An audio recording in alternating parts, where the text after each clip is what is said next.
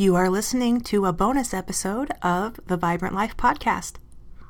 The Vibrant Life.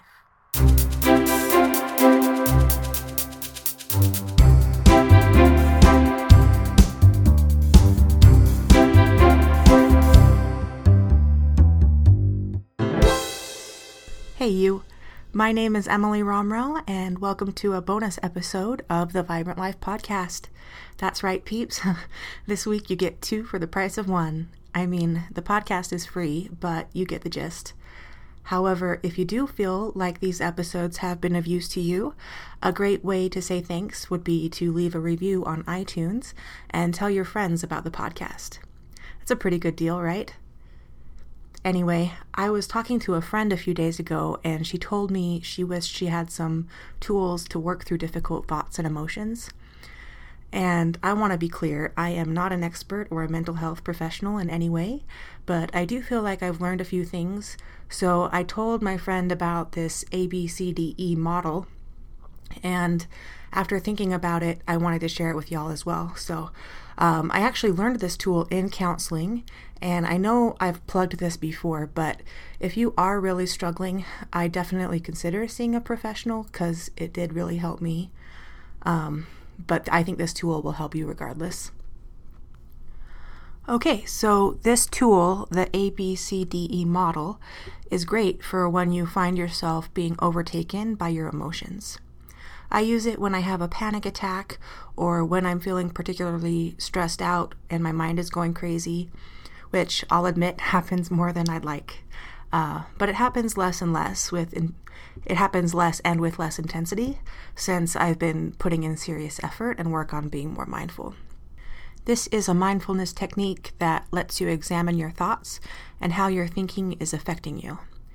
I like it because you can count the steps right on your hand, and it's also a grounding technique that helps you give a sense of it helps to give you a sense of control. So uh, it only takes a few minutes to go through all the steps. Sometimes, if I'm really struggling, I might go through the steps a second or third time with breathing in between. But honestly, uh, usually even just one go around makes me feel a lot better.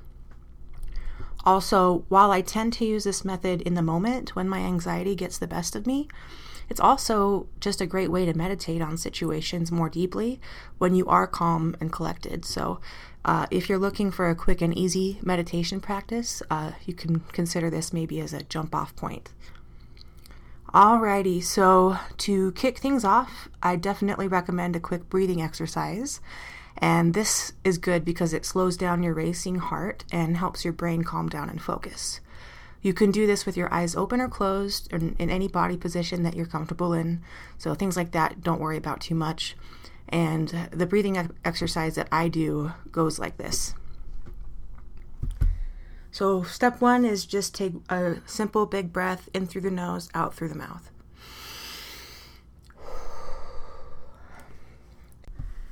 Then we're going to inhale through the nose for eight seconds, hold the air in your chest for four seconds, and then exhale through your mouth slowly for eight seconds, and hold your breath after the, that exhale for four seconds.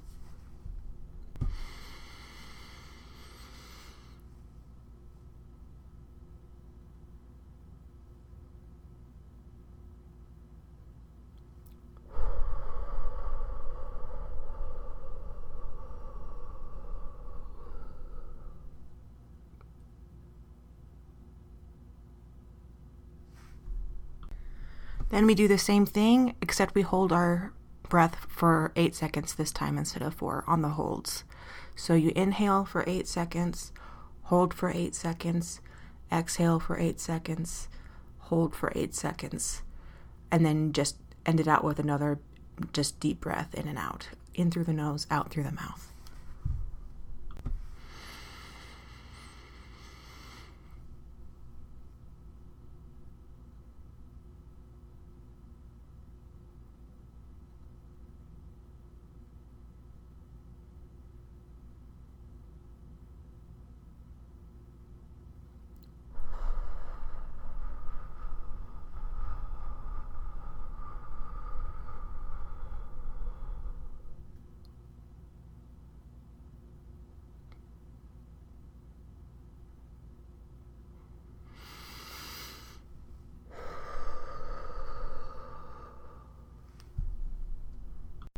Even just doing that makes you feel calmer, right?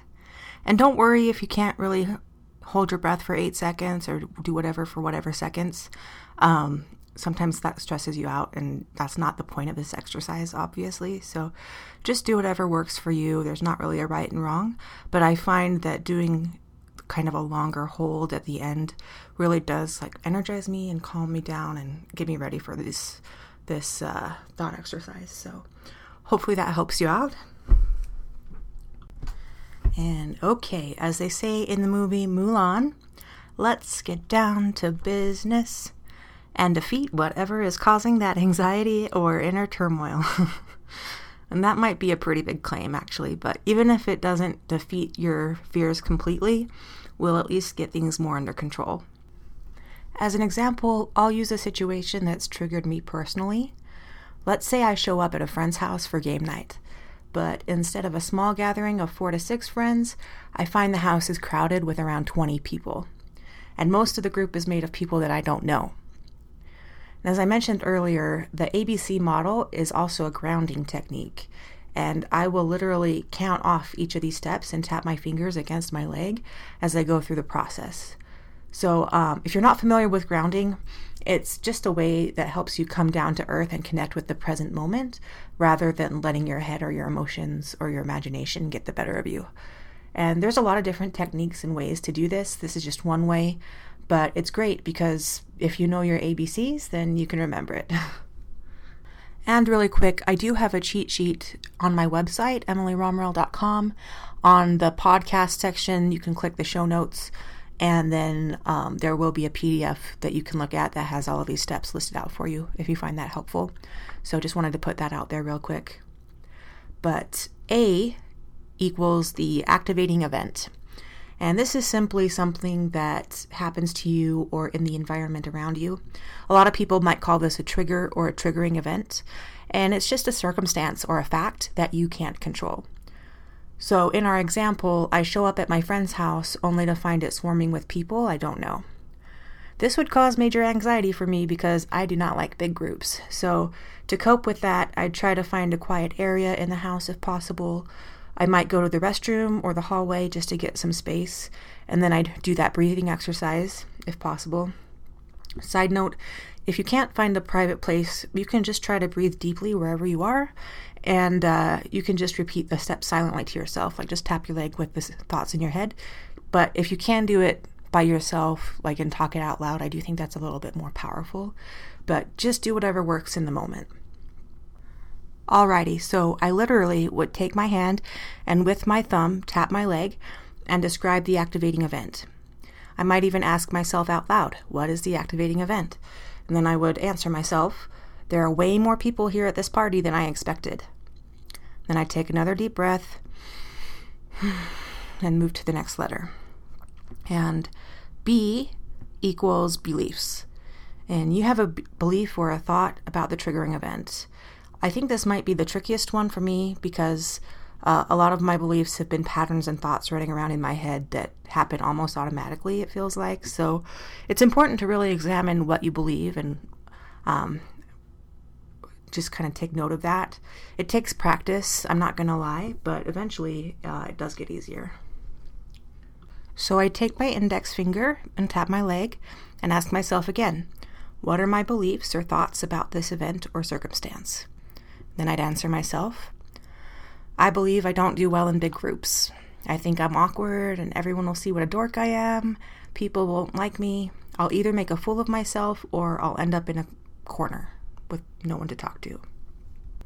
You can see how things are playing out, right? It's easy to spin out of control, which is why I really do try to breathe as part of the process. Uh, but if possible, just nail down the top one to three beliefs that are dominating your experience at that time. And then moving on to C, uh, that's consequences. And your belief has consequences, including feelings and behaviors. This is pretty straightforward. Everyone has feelings that are connected with their beliefs, and we all act in certain ways and patterns when we experience certain emotions. You know how you are. so let's keep it going. Next, I'd take my middle finger and tap my leg, asking, How am I feeling and or acting because of these beliefs? And I'd answer myself, I feel exposed and vulnerable, like everyone's watching and waiting for me to mess up. I feel embarrassed because I believe I won't measure up to expectations. And I usually do hide in a corner so I can avoid interacting with too many people. D equals the disputation of those beliefs. So, um, this is a really important part of the process. You challenge your beliefs to create new consequences, right? Again, this is pretty straightforward. You take those beliefs you just barely uncovered and you turn them around. So, you know the drill. I'd take my ring finger, tap it against my leg, and ask myself, what are some alternate beliefs that might create a different experience? Then I'd answer myself, most people are worried about themselves, not me. Most people don't even know who I am at this party, so they probably don't even have expectations for me to measure up to. And I can try to maybe focus on a side group of just a few people, or maybe choose even just one person and try to connect with them. So we're getting to the end here, peeps. We can make it through. Uh, let's take another deep breath. And then just move on to the last letter. E equals effect adoption and implementation of new adaptive beliefs. It's like a science experiment, right? I've brainstormed some new beliefs and behaviors, and now all that's left is to take action. And here's the truth, my friends action is really the key here. When you gather up some courage and actually do something, it feels a heck of a lot better than sitting around and letting your emotions run wild. I mean, it takes guts, but at least you're taking control of the situation and working on being a better person. I usually am still terrified, I'm not gonna lie. but as I go through the process, my fear gradually lessens, and I do feel better after going through this process. And then as you do it again and again, you get braver and you get more comfortable with things, right? So, um, last thing, last but not least, I take my pinky finger, tap my leg, and ask myself, what is the effect or outcome if I take action on the new beliefs and behaviors? And then I'd answer, I will interact with some people, or maybe even just one person at this party. I'll be proud of myself for being brave, and I might even have fun.